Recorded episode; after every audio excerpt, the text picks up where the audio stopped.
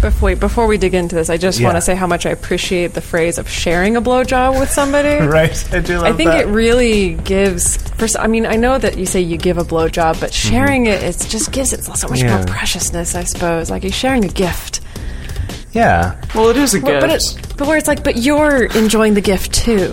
Right. I think that's what it I implies do to yeah. me. like that. I like that. Of For like, sure. Of like, hey, do you want to share cunnilingus later tonight? I, I like that too. boy, do I! if you're happy with the same old ways of dating, If you enjoy sucking at communication, and you have no desire to improve your romantic life, then our podcast might not be for you. but if you want some out of the box ideas to deepen your current relationships, broaden your sexual horizons, develop a better understanding of yourself. or learn more about non monogamy, Then you've come to the right place. I'm Jase, I'm Emily. And I'm Dedeker. and this is the Multiamory Podcast.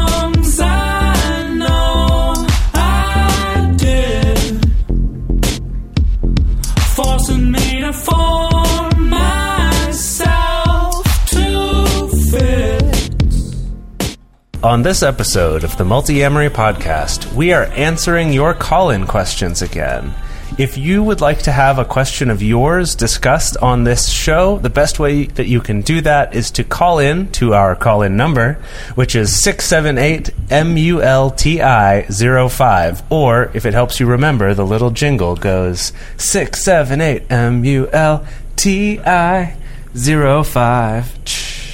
Or, if you are international, you can leave us a voice message on Facebook. We don't have a jingle for that one. Yeah, leave us a voice message we should come up with. on Facebook. It's just the same tune, you know. Yeah, I see. It's like when a chain, you know, that does a few different locations will do the same jingle and they'll just swap out, you know, Alhambra with, you know, Van Nuys, or they'll just sort of throw mm. in another city name, and sometimes it has to be like crammed into this tiny space where they used to say one city.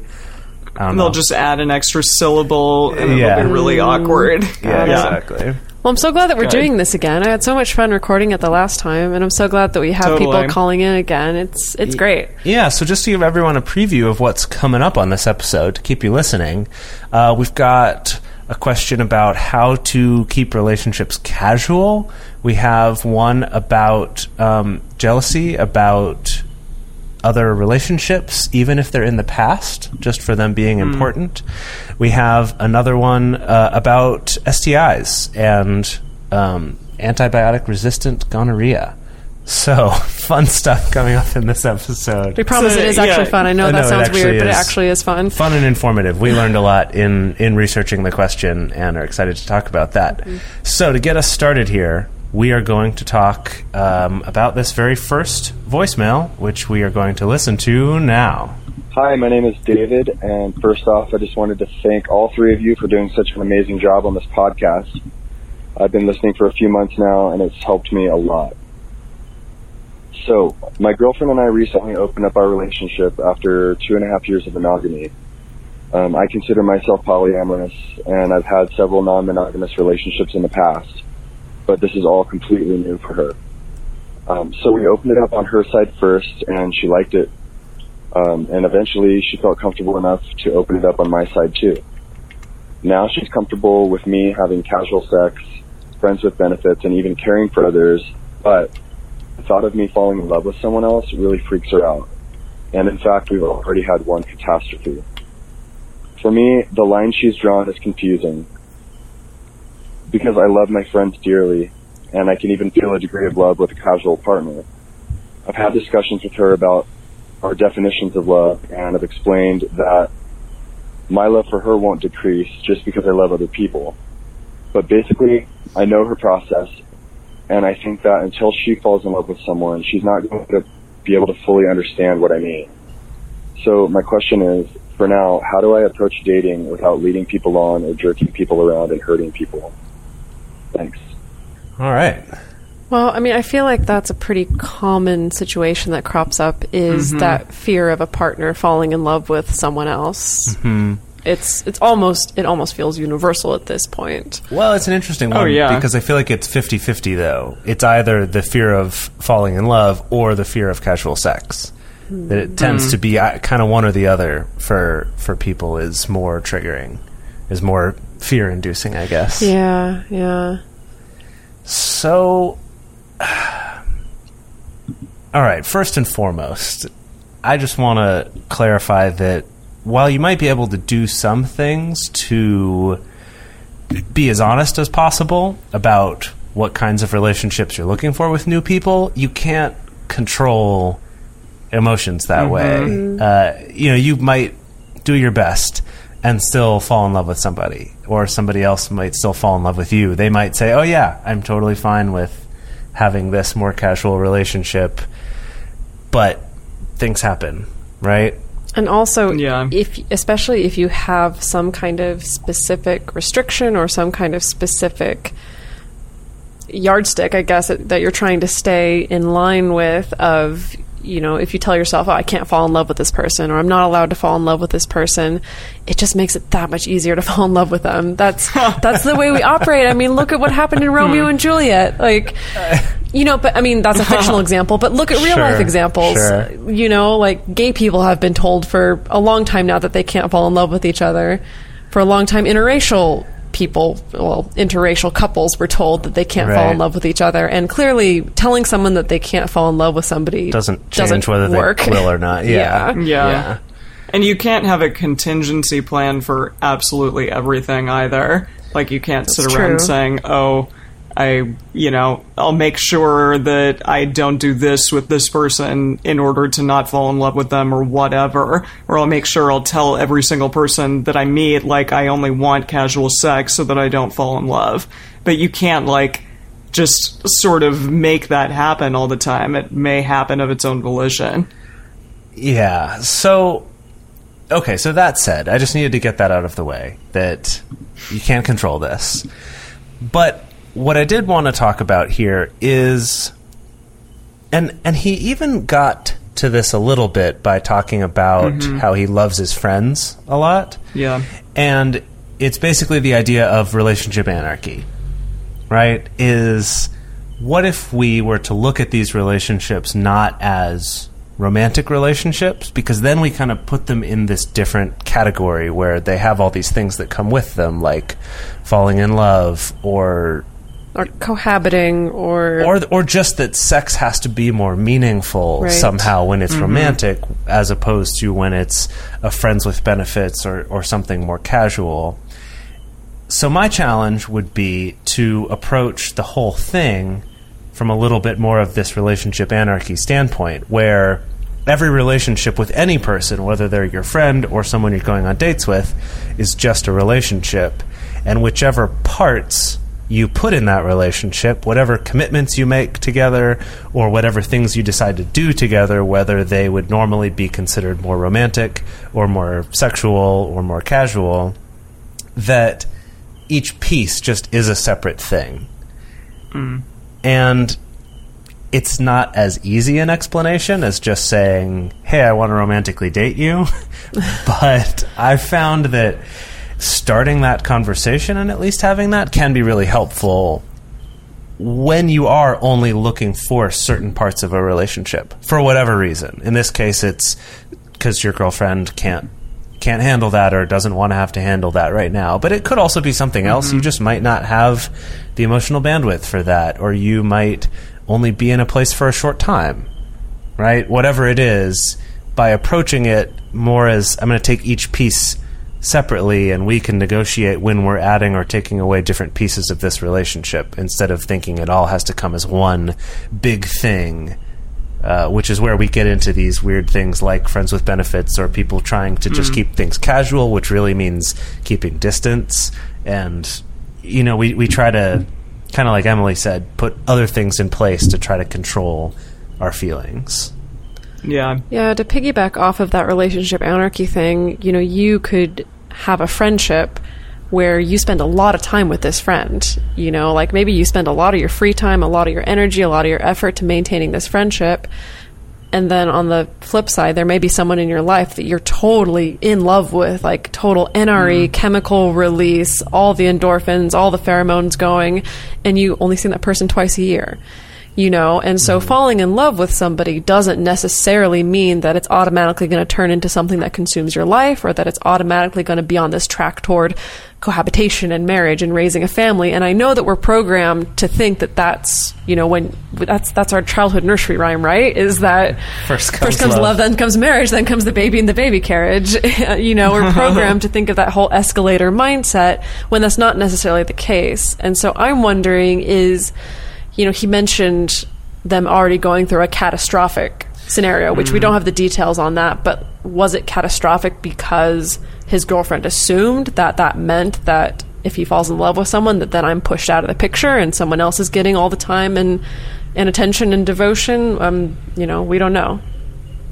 Yeah, no, I was just going to essentially say what you ended with there, Dedeker, that um, what exactly is the catastrophic scenario that she's imagining in her mind um, may happen if he does end up falling in love with someone else. And then really deciding, like, hey, is it because I'm worried that, I don't know, I'm not going to get my needs met or something? And then sort of trying to figure out how those things can still occur even if he does fall in love with someone. How she can still get her needs met even if he does fall in love with someone else Yeah, I guess and that, is still that spending could be his use- time with someone else. a useful thing for him to evaluate is when there was that meltdown and that fallout, was it because he fell in love with someone and uh, there was something that, that his girlfriend needed that she wasn't getting that maybe the next time he could provide and that would be better? Or was it more that she was upset just by the whole specter and the idea Yeah. of it? Because that one's a little bit more sticky and a little bit more difficult to, to tackle. well, Right. she needs to figure that out for herself as well, though. I Yeah, think she needs to do some soul searching here too. Yeah, and it, I think that question though can be really illuminating for both of them. Is just that was the problem because he was wanting to spend all of his time with someone else, which I get it. Yeah, I, I'll have jealousy if That's something tough. like that happens. Yeah. but Yeah. that's a little different from. Was it just the fact that he was starting to have feelings for someone that it was more the idea that was threatening? That could kind of help help uh, determine kind of what the best track is for moving forward. Yeah, Yeah. Mm-hmm. Well, best of luck with So- this one. Um, yeah. Honestly, I think time is going to help with this one. But to get back Yeah. to the question, though, before we move on, is just for a second. Do either of you have anything that you would recommend for his question, which was, how do I enter into relationships with people that can only be casual, that are somewhat limited, or that he wants to keep limited? How can he approach those in a way that is honest and ethical and not, you know, leading anyone on? I think he just needs to be upfront at the beginning. Mm-hmm. I mean, clearly, it, while knowing in the back of his head anything that he may be setting a plan for may not actually work out in the end. Right. He may end up getting more involved and interested than he even thinks that he wants to at the beginning. Yeah, I mean, I think that he can definitely, to use one of my favorite phrases, he can do 100% of his 50%, as in he can give 100% of his effort in being upfront and honest and ethical, um, you know, and above the board in meeting somebody halfway, but that doesn't guarantee that someone's gonna feel be like okay cool just casual great like um, then i'm gonna be okay with this relationship from here into perpetuity Right. you know Yeah, because as we addressed feelings change and and evolve and unexpected things come up on both sides so Yeah. um, obviously definitely maintain integrity to be honest and to be clear with people about your expectations um, but understand that that may not necessarily set that relationship in stone as far as where it's going to go and what it's going to turn into Yeah. I think I would also add to that that I think I don't know if this is just for guys or I mean if this comes up more often for guys than for women in dating, but I think we're taught to have a little bit of this assumption that if you are going about dating only looking for more casual connections that no one's going to be interested. And hmm. The reality, though, is that there are plenty of people, male and female, who are who are interested in just a more casual relationship, as long as it's one that's respectful and that makes them feel good. And so, Yeah. I, I do think, like what the two of you are saying, just approaching it honestly is is the best way to go about it, and to just say, "Hey, this is what I'm looking for," and then if eventually, like we've said, you do fall in love in spite of that, that's something you're going to have to figure out when you get there, and hopefully deal with that ethically Yeah. too, Yeah. and not just allow one relationship to X the others. Mm-hmm. Or, yeah, to trump all the other ones. Yeah. For lack Yeah. of a better word. But hopefully, by the time you get there, your relationship with your girlfriend will also have progressed to a point where that's not as threatening. Yeah. Yeah. Yep. So good luck, David. All right. Okay. So I did also want to say I was going to say this at the beginning that um, Dedeker, if if you're watching the video at home, you will see that Dedeker and I are outside in this lovely courtyard here. But if you are hearing some crickets or maybe the chirps of geckos, uh, even occasionally some dogs barking, Just fucking enjoy it, man. Just enjoy it. Just feel Just like enjoy you're in the it on your work y'all. on your work commute in Yeah. the busy city traffic. Just Just, imagine- enjoy a little slice of nature of the jungle that you're here in tropical Laos, where we are. from us to you. Yeah, that's our gift. That's our gift. you. so please don't I'm complain to us about it. noise in the background. Oh god.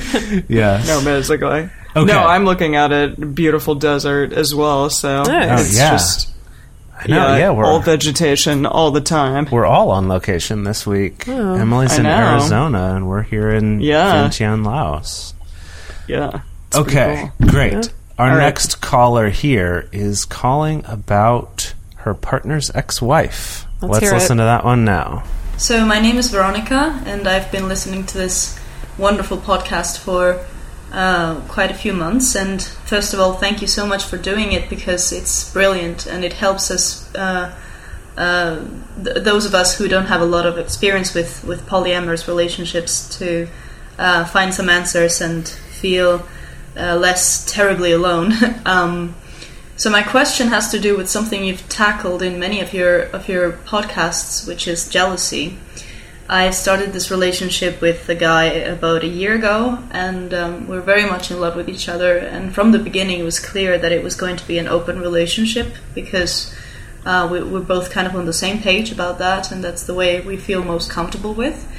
Uh, the problem is uh, he is uh, he's divorced, and um, uh, that was a very very long relationship. He was with that woman for about twenty years, so there's a lot of memories and a lot of things that they share, and I don't know how to deal with this because it it, it even surprises me because I, I was never really very very jealous. Um, but I'm having trouble dealing with the fact that she is such a huge part of his life. Um, although I know it's kind of useless for me to feel that way because it's not to change or go away. H- how can I deal with that feeling of not being as important in his life as this woman is? Which is, I realize, something that's purely my own perspective. It, it it's not that way, but um, it's the way I feel sometimes when he shows me, you know, some pictures or he tells me about their relationship. So I guess it's a bit contradictory uh, because when I think of him meeting other girls and developing feelings for them and um, starting relationships with them, I, I don't feel this jealous. But when it comes to his ex-wife, um, for some reason I do feel jealous. Um, can you give me any insight into why that could be or how to deal with that so that it doesn't damage my own relationship? Thank you so, so much. wow. I mean, jealousy of the past, man, it can be a hell of a thing. Yeah, yeah. Seriously, who wants who wants to start us off talking Well, about this I, one? I, I like mean, M. it- yeah, weren't you mentioning yeah. something earlier? Yeah, I mean, and, and it's interesting because she she said the word surprise, and I agree that I am often surprised at when jealousy strikes. Because again, uh, like her, I don't really feel like I'm a jealous person, at least not anymore. But um, when it comes to uh, yeah, my primary partner's exes, and specifically his best friend, who is also an ex of seven years, um, I sometimes get jealous of their interaction and relationship, and I think it's just because, yeah, he also speaks very highly of her, really cares about her opinion, And to me, maybe it's a jealousy of their past and their history, and that that's something that, in a way, I feel like I could never compete with. And so to me, I, I think my jealousy, when we talked about our past episodes of where our jealousy comes from, that's to me like a competing jealousy. Hmm. So I don't know if it's necessarily the same in this way, but I know that that's where my jealousy specifically stems from when it comes to jealousy of lovers of the past. Yeah, definitely. I mean, this one has also come up for me with uh, one particular ex of of Dedeker's, mm-hmm. and, and I guess mm, honestly, I've had this with exes of other partners as well. Uh, where there might be something, especially earlier on in the relationship, where it's like, oh man, they really had these great experiences, or they got to have these firsts together that we won't ever get to have because they've already been done. Um, yeah.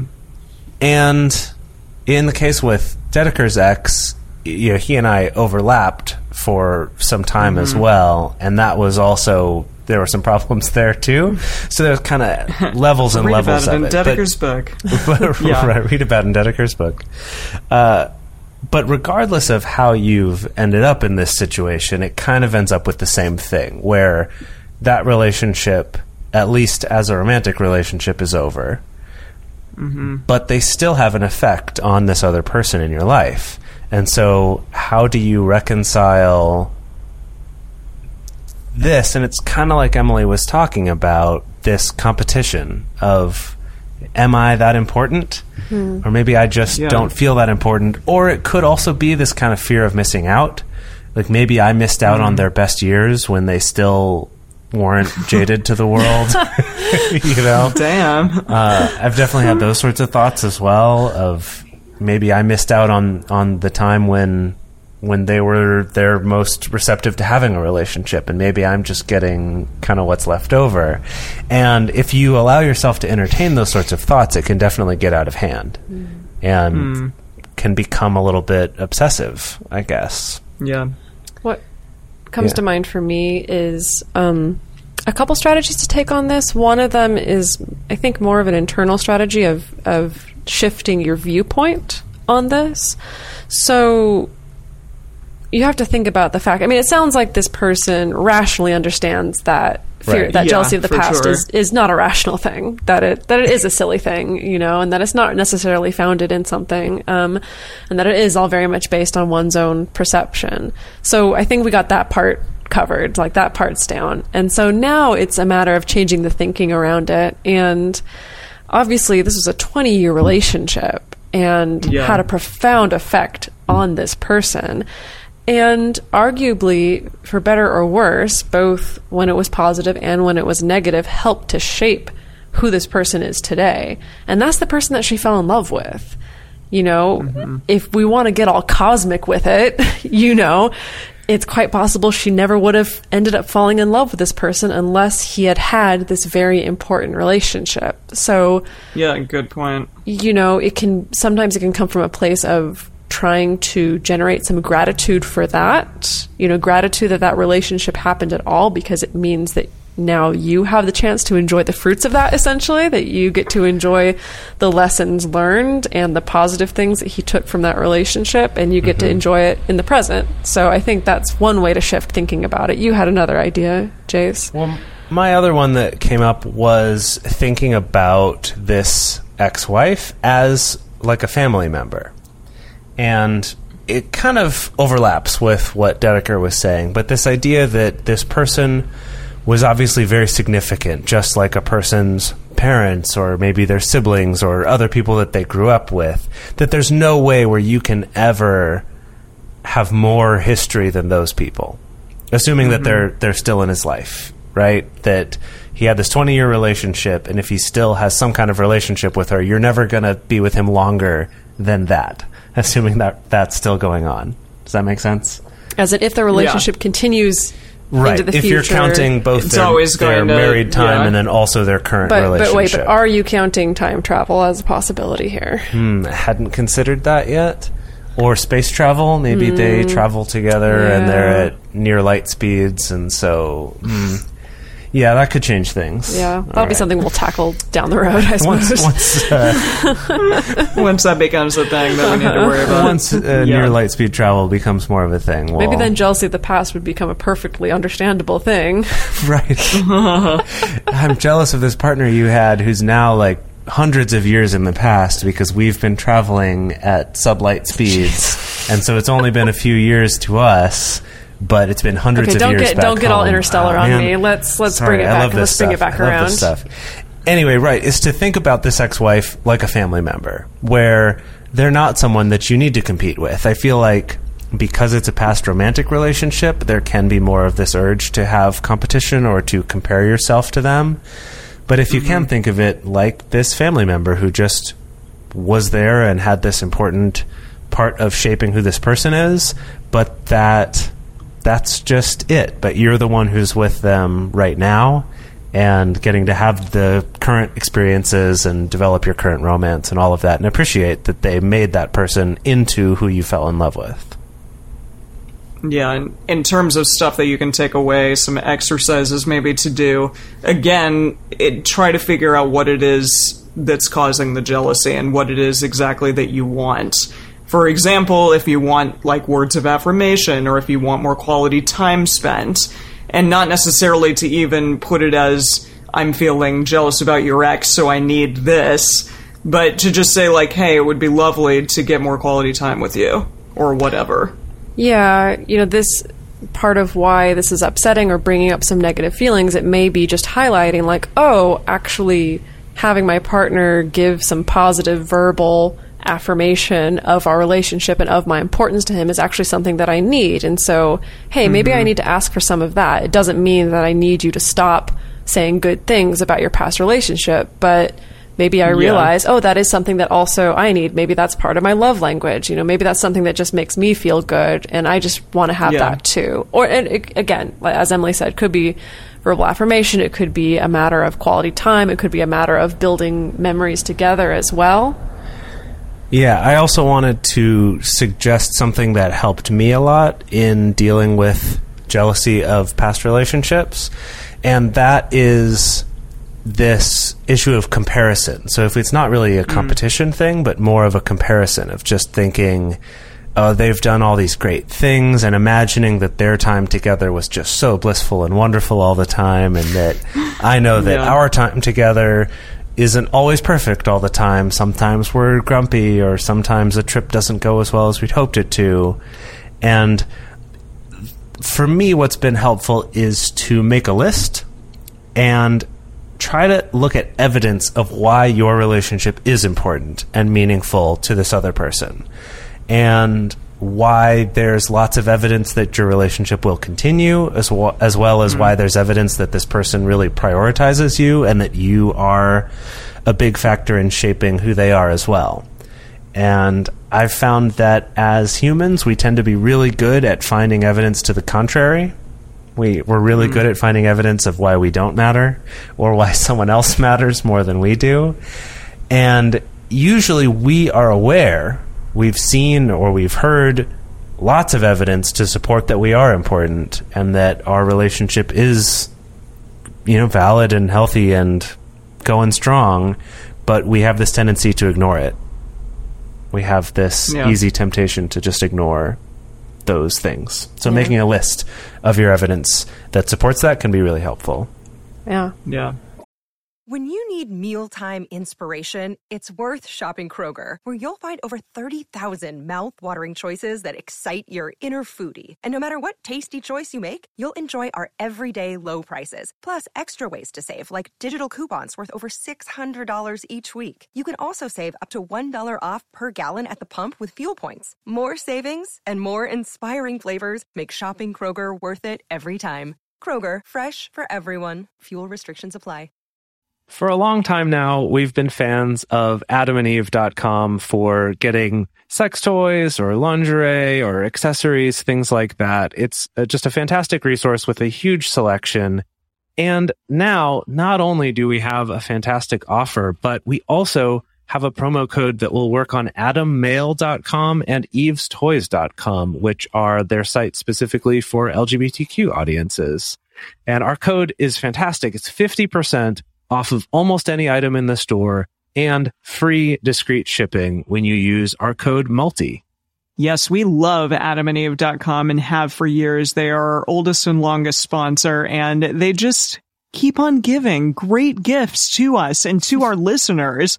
You can bring more pleasure and satisfaction into your bedroom by going to adamandeve.com, adammale.com, or evestoys.com and select any one item. It can be, you know, an adventurous new toy or anything you desire, something fun, something sexy, whatever sounds good. So just enter offer code MULTI at checkout and you'll get 50% off almost any item plus free shipping. That's multi, M-U-L-T-I at adamandeve.com, adammale.com, or evestoys.com.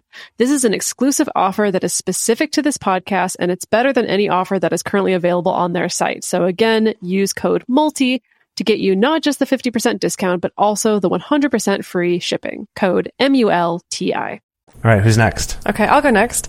Uh, so the other way that you can support us, if you don't feel comfortable financially supporting us yet, Mm-hmm. um, is just take a couple minutes of your time, go to iTunes or Stitcher, and leave us a review. The reviews really do help us a lot. Um, it helps us show up higher in search engines when people search for things like polyamory or open relationship, things like that, and that helps us grow our audience, which means that we're able to reach more people and continue spreading all this love and knowledge and silly poly memes, I guess. Yes. And then last but not least, Awesome. Yes, so Quip, the lovely toothbrush company, we call it, Jase and I call it our acoustic electric toothbrush. What? What? But it's really, it's an electric toothbrush. Yeah. the unplugged Um, electric toothbrush. Yeah. It literally is Exactly, like an un- exactly. It literally is unplugged. yeah. Wow. yeah, yeah. Deep. Oh, teeth unplugged. or no. That's good, no. Toothbrush. T- tooth toothbrushes unplugged. So, Huh. dear Quip, Unplugged, we've yeah. been working on your marketing, Yeah. and we have some ideas we'd like and to share here with you. we've got it. No, but it's lovely. Um, yes, Jase. D- well, tell us about what it is. No, it, Quip is essentially a company um, that makes a nice electric toothbrush affordable. And they come in a lot of pretty colors. They also do a refill program. Every single month, I get Every some three months. toothpaste. Sorry, yes, every three months I get a toothpaste um, in addition to my re- or new head for the toothbrush. Um, it's just a one triple double A battery, and then A triple it lasts for double- like triple three double months. It's like triple A, double a A, triple A yeah, and then it lasts for three months. Yeah, and they come in a bunch of pretty colors. Like mine is brushed gold, and it matches my awesome laptop. So, And mine's anyways, a cool if metallic you, copper color. Uh, yeah, and they also have some cute, you know, fun, bright colors as well. Um, yeah, but it's fantastic. It takes the work out of getting your new heads replaced when you're supposed to. You just get it in the mail. true. Mm-hmm. It's like, oh yeah, right. This is time to replace the head of my toothbrush, as well as tips and things about how to actually take care of your teeth. Um, they do a lot of research Mm-hmm. From and dentists. working with dentists about Yeah. what actually matters instead of all of the marketing gimmicks that are out there about whitening toothpastes and fluoride and all that sorts of stuff. That it's the things that actually matter and the type Yeah. of head for a toothbrush that actually is the best at cleaning your teeth and stuff like that. So it's been wonderful. I love mine. It's awesome for traveling. And, totally. uh, yeah, I'm traveling right now, as are you, Yep. and it's perfect. I've been traveling for a while So- now, and I love having my electric toothbrush with me that doesn't take up any more space than a normal toothbrush and Yep. has a convenient little holder so I can just stick it in there and toss it in my bag. yep, and you're good to go. So how do So people if get you in on this? Well, if you want one free refill with your first order, go to tryquip.com slash multiamory. And it's, yeah, essentially $10 off your first order, which is the entire um, refill for the first three months that you need it. And It's awesome. Right. Excellent. So, So you'll, your, your order will be com. the normal price, but then your first refill Yeah. after three months will just be Is free. Yep. Yeah. So tryquip.com slash multiamory. And we'll get a little kickback. So thanks, guys. Yeah. All right. All right. Ready to move on? Yeah, let's tackle this last question. Yeah, let's Okay. do this. Here we go with our last question. Hey guys, um, I am a cis queer woman from Brooklyn, New York. I have been practicing poly for a couple of years now, and I generally do my best not to set any sort of rules in relationships. Um, some people call this chaos polyamory, but you know, I just sort of embrace how life comes at me with one exception, and that is that I have rules with regards to um, sexual safety. I require that if I am to be fluid bonded with a partner, um, that they ask every other partner uh, with whom they share sexual relationships outside of me about their testing history and that they use barriers with those partners. Um, however, it's not particularly common in my community for people to rely on barriers for oral sex. Recently, the CDC has started warning Americans about a new strain of um, antibiotic-resistant gonorrhea that spreads specifically, mostly through blowjobs. Uh, as a woman, I feel uncomfortable telling uh, my primary partner right now that he absolutely has to start using barriers with the women that blow him. Um, I intend to use barriers with the men to whom I give, with whom I share blowjobs in the future. But this feels like a really specific rule. Uh, do you think that it would be best for me to put the onus on myself and stop being fluid bonded with my current primary? Um, is this something that's fair to ask of them in light of the new CDC warnings? Is this a warning that you've heard about? Do you have any other advice to share with me? Uh, I- I'm pretty realistic with regards to the spreading of STIs. I understand that it's not a death sentence or the scariest thing in the world, but just something that, you know, can be avoided if possible with really non-burdensome for the most part uh, safety efforts. But this maybe feels a little bit more on the line of burdensome, on the other side of the line of burdensome. Um, I'm interested to hear your thoughts. Thank you so much. Before, before we dig into this, I just Yeah. want to say how much I appreciate the phrase of sharing a blowjob with somebody. right. I do love I think that. it really gives. First, I mean, I know that you say you give a blowjob, but sharing it, it just gives it so much Mm-hmm. Yeah. more preciousness. I suppose, like you're sharing a gift.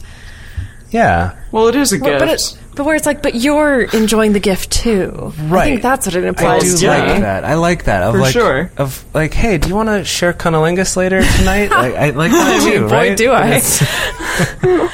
Because it, there is something in it I for hope you both say it partners. Yeah, where it's like like we're going to enjoying it share this into it. experience. It's not me just doing something for Yeah. you because I want to win some brownie points or something. Yeah, Right, it's not this one-sided, Yeah. just mechanical thing that I'm doing. I'm I'm involved too, and, and enjoying the process. All right, All right. I'm All gonna right, start. so I'm you done. start guys Okay. looked up. Solved. No, totally.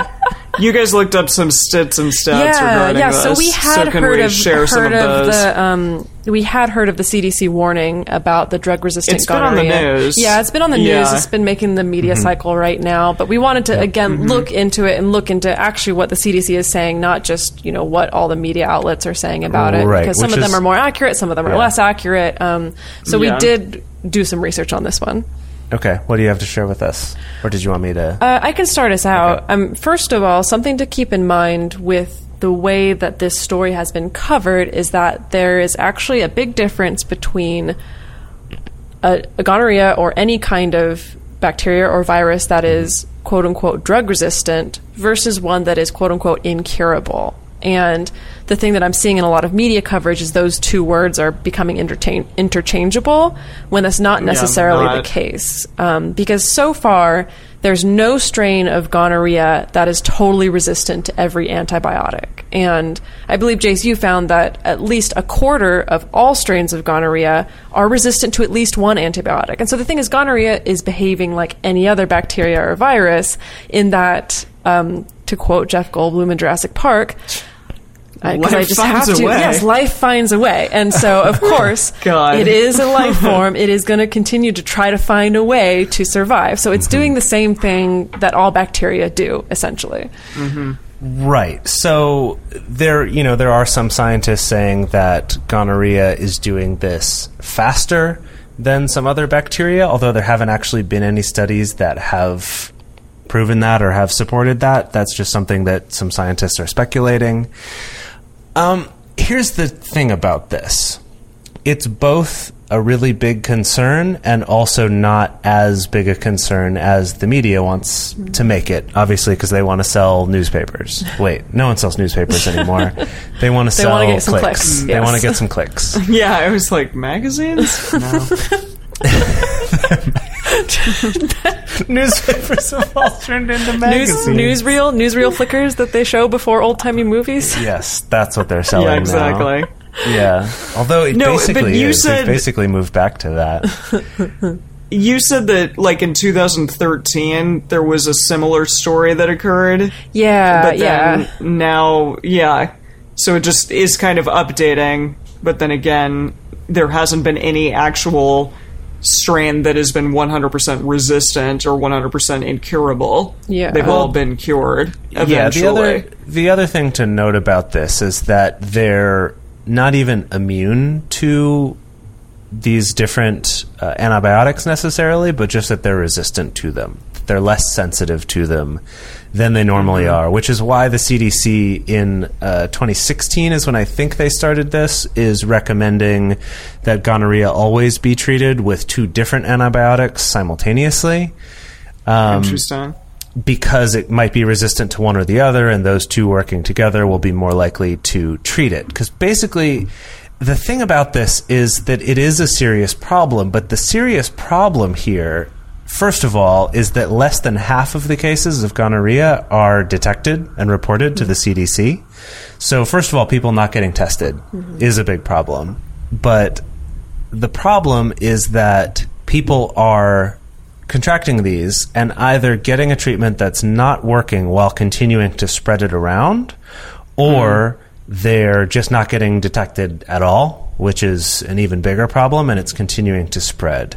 So, part of the problem here And that's also like all strains of gonorrhea, not all just strain, just in general, not just yes, this resistant yes, one. yes, yes. Yeah. Um, that part of the problem is that there are not a lot of labs that can detect for the resistance and anticipate it, uh, especially not many labs that can get those results back quickly enough so that you Yeah. can prescribe a type of antibiotic that's actually going to work so that you can get it treated and get it taken care of right away.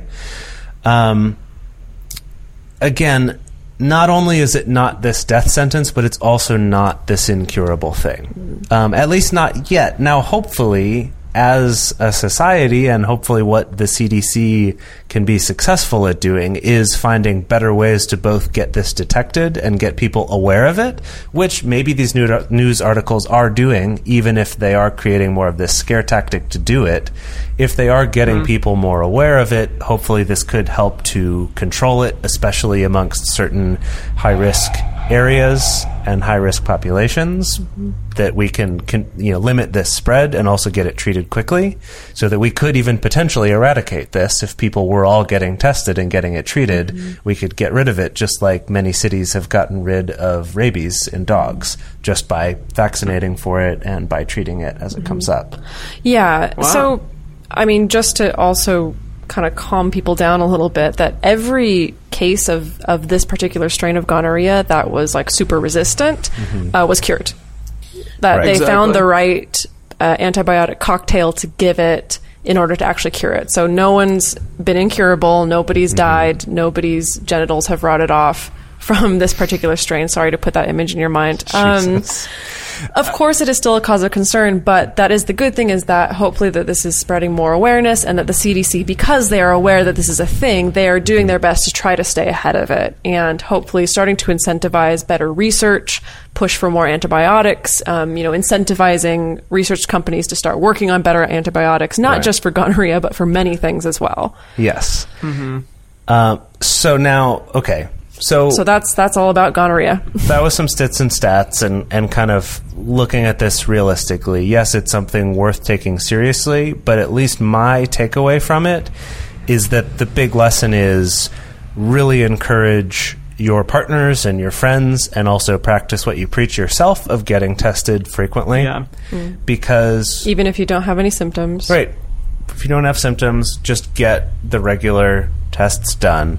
Um, and this, you know, gonorrhea and syphilis and chlamydia are covered on the normal tests. That's the standard panel. Right. We've talked Yeah. before about how there are other ones that they don't normally test for. You have to request specifically, but these ones are on your just standard Planned Parenthood or wherever you go, these ones are on those standard tests. And then you can do something about it and stop the spread of it in your community. So, oh, are you, But bring, now, you bringing us back? But now I'm bringing us back. Okay, so really, just like with anything else with sexual safety, it comes down to this question of what risks am I willing to take versus what you know troubles am I willing to go through, if I can call it that, mm-hmm. right? Like which steps and barriers and you know waiting to get tested before having sex with someone or whatever these limitations are you're going to practice what's the balance of those that you want to practice for yourself to maintain a level of safety that will allow you to feel comfortable and feel good about your choices while also enjoying your sex life Yeah.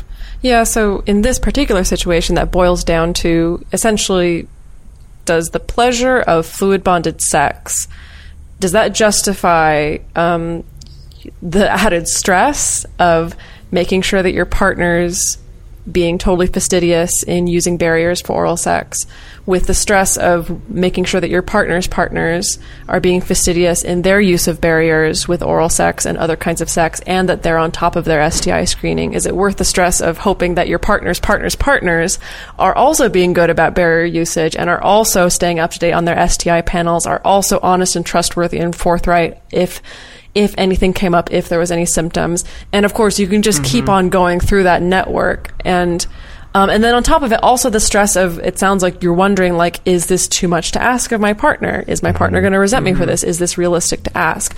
So it kind of weighing, does the joy of fluid bonded sex balance out all of that stress? And there, Yeah. there is something that I want to commend this caller on is the way that she phrased her rule. She said she just has this one rule, um, but she phrased it in a way that sounded a lot more like a boundary, which I actually really respect. And I feel like if you are going to approach these sorts of things, that is the way that we recommend doing it. Of not saying, for example, someone who's a partner of mine has to do these other things with their other partners and they all have to be tested and they have to follow these rules. But instead, what she said was if someone wants to be fluid bonded with me, these are some things that I require. Right? Yeah. So it's not about necessarily putting It's this rule her, not on someone else. It's saying, well, if you want to do those things, then we can be fluid bonded. If not, we won't be fluid bonded. We can still be together and we can still have sex and still have a great relationship. And she's even said maybe that's the answer is to stop being fluid bonded with this. Uh, I think she called him a primary partner. That I do like that. That it is at least being phrased as a boundary. Um, part of my answer to this would depend on his reaction to it. That maybe his response is, sure, yeah, actually, that, that makes a lot of sense. Like, I'm totally happy to use barriers for oral sex with all of my other partners because to me, that is worth this same risk assessment, right? That this risk assessment is for both of you. Is it worth taking all these extra steps in order to be fluid bonded together and not have that little inconvenience with each other. And that's the Yeah. part where, at least for myself, uh, it isn't worth that with any of my partners to be fluid bonded and then have to have all of that worry about everyone else and put myself at potentially more risk if they have a partner mm-hmm. who doesn't follow those rules or if they don't or whatever. Or even if you just have a partner and the condom breaks and they get exposed, it Sure. doesn't even have to mean that somebody's being dishonest That's or true. not trustworthy. It can just be straight up an accident. You know, it happens all the can time. just happen. Exactly. Yeah, things happen. So Yeah. for me, that's not worth it. But that's just my choice, and everyone has that choice too. So part of this question to me relies on how he feels about it as well. Yeah, Yeah. I know this is going to be echoing something that we covered in a recent episode, um, but I always I always feel that it's a more empowering choice to choose to protect yourself rather than just relying on other people to protect you. And I'm going to use the same metaphor that I used. And I know you guys are sick of it already, but I still love it. Which is, it's more empowering for you to choose, I'm going to put on a seatbelt and drive defensively and follow traffic laws rather than I'm going to drive however the hell I want and not wear a seatbelt and just hope that everybody else follows the rules and drives safe so that I don't have to worry about it. And I mean, uh, that's an extreme metaphor. I'm not saying that, you know, it doesn't sound like this caller is super reckless with her No, sex life or anything like, like that. it. But, No. you know, we would call that ridiculous of somebody to not take those precautions for themselves. And this, I think the same thing applies with safe sex. And so I feel like her options here are, are as she mentioned, um, she can choose to not be fluid bonded. That's totally okay. And that doesn't mean anything about how important or not important your relationship is. You know, it's just a piece of rubber. That's it. It doesn't mean that you love each other any less or trust each other any less. Like it just, that's all it is. Any meaning Right. that is attached to it is the meaning that you attach to it. Or if you do want to choose to be fluid blonded, flu- Fluid, fluid blonded. if you want to be a bleach blonde, if you do want to be fluid bonded, or honestly, even if you aren't fluid bonded, you can request, uh, you can choose to get tested more frequently. You could ask your partner to get tested more frequently. Um, You know, Yeah, and see how they feel about using barriers with other partners. Yeah. Because it also helps that they will be fully on board with whatever it is you're doing too, and that it's not a burden that you're putting on them. It's not something they feel like they have to choose, but it's something that they're willingly choosing because they've decided it's worth it to have this unprotected sex with you. Mm-hmm. So basically, we're just asking for open and honest communication. always. Yeah, and that it comes Which from both sides. Like the, the Our reason bottom line. the reason why I really don't like the concept of rules, and it sounds like this caller mm. doesn't really either, is because it, a rule implies that it's one person putting a rule upon somebody else, right? Where they're enforcing it and there's punishments in place, and it's something that someone else kind of gives to another person. Here's the rules, these are the rules you have to follow, versus an agreement that the two of you have made together, which it sounds like this one could be. And it might already be heading that direction if you're having these conversations. Um, Yeah. So thank you, caller, for calling in with that. Yeah. Yeah, that was great. Yeah. We had a lot of like very aware callers Yeah, this I time. know. It was It's lovely. great. Like they were I very self-aware. I really Well, no, appreciate last time too, we had some very too, good yeah. self-aware Yeah, callers. no, like I so know. far, everyone's been pretty great. I found in general too, also with the with the Facebook group, I've noticed mm. that too. That a lot Yeah. of people who are drawn to our show do have a certain level of self awareness that I do is really that, is appreciate. that is Super this us just trying to give ourselves a big head? Maybe. It might be. We're All of the people that listen to us are super woke. They're so woke. They're so smart. I'm sorry, I don't understand that. No, turn you of guys are wonderful. All of you listeners are wonderful. Yes, I love are. you. All I love you. you. Okay, we have one last fun little message, Oh, yeah. which is in response to our previous. I love this uh, so to one of our callers from our previous question answering episode, which was a couple of months ago. Here we go. Hi, I'm calling in response to episode 122 with the guy called about uh, wanting to be cuddled and not knowing how to get that. You guys gave a great summary of, I think, the main options available, but one other option that you didn't mention is dancing, especially Argentine tango. People who dance Argentine tango are essentially doing a 12 minute hug and they tend to be people who are very touch oriented and enjoy that kind of thing in a in a non-sexual way.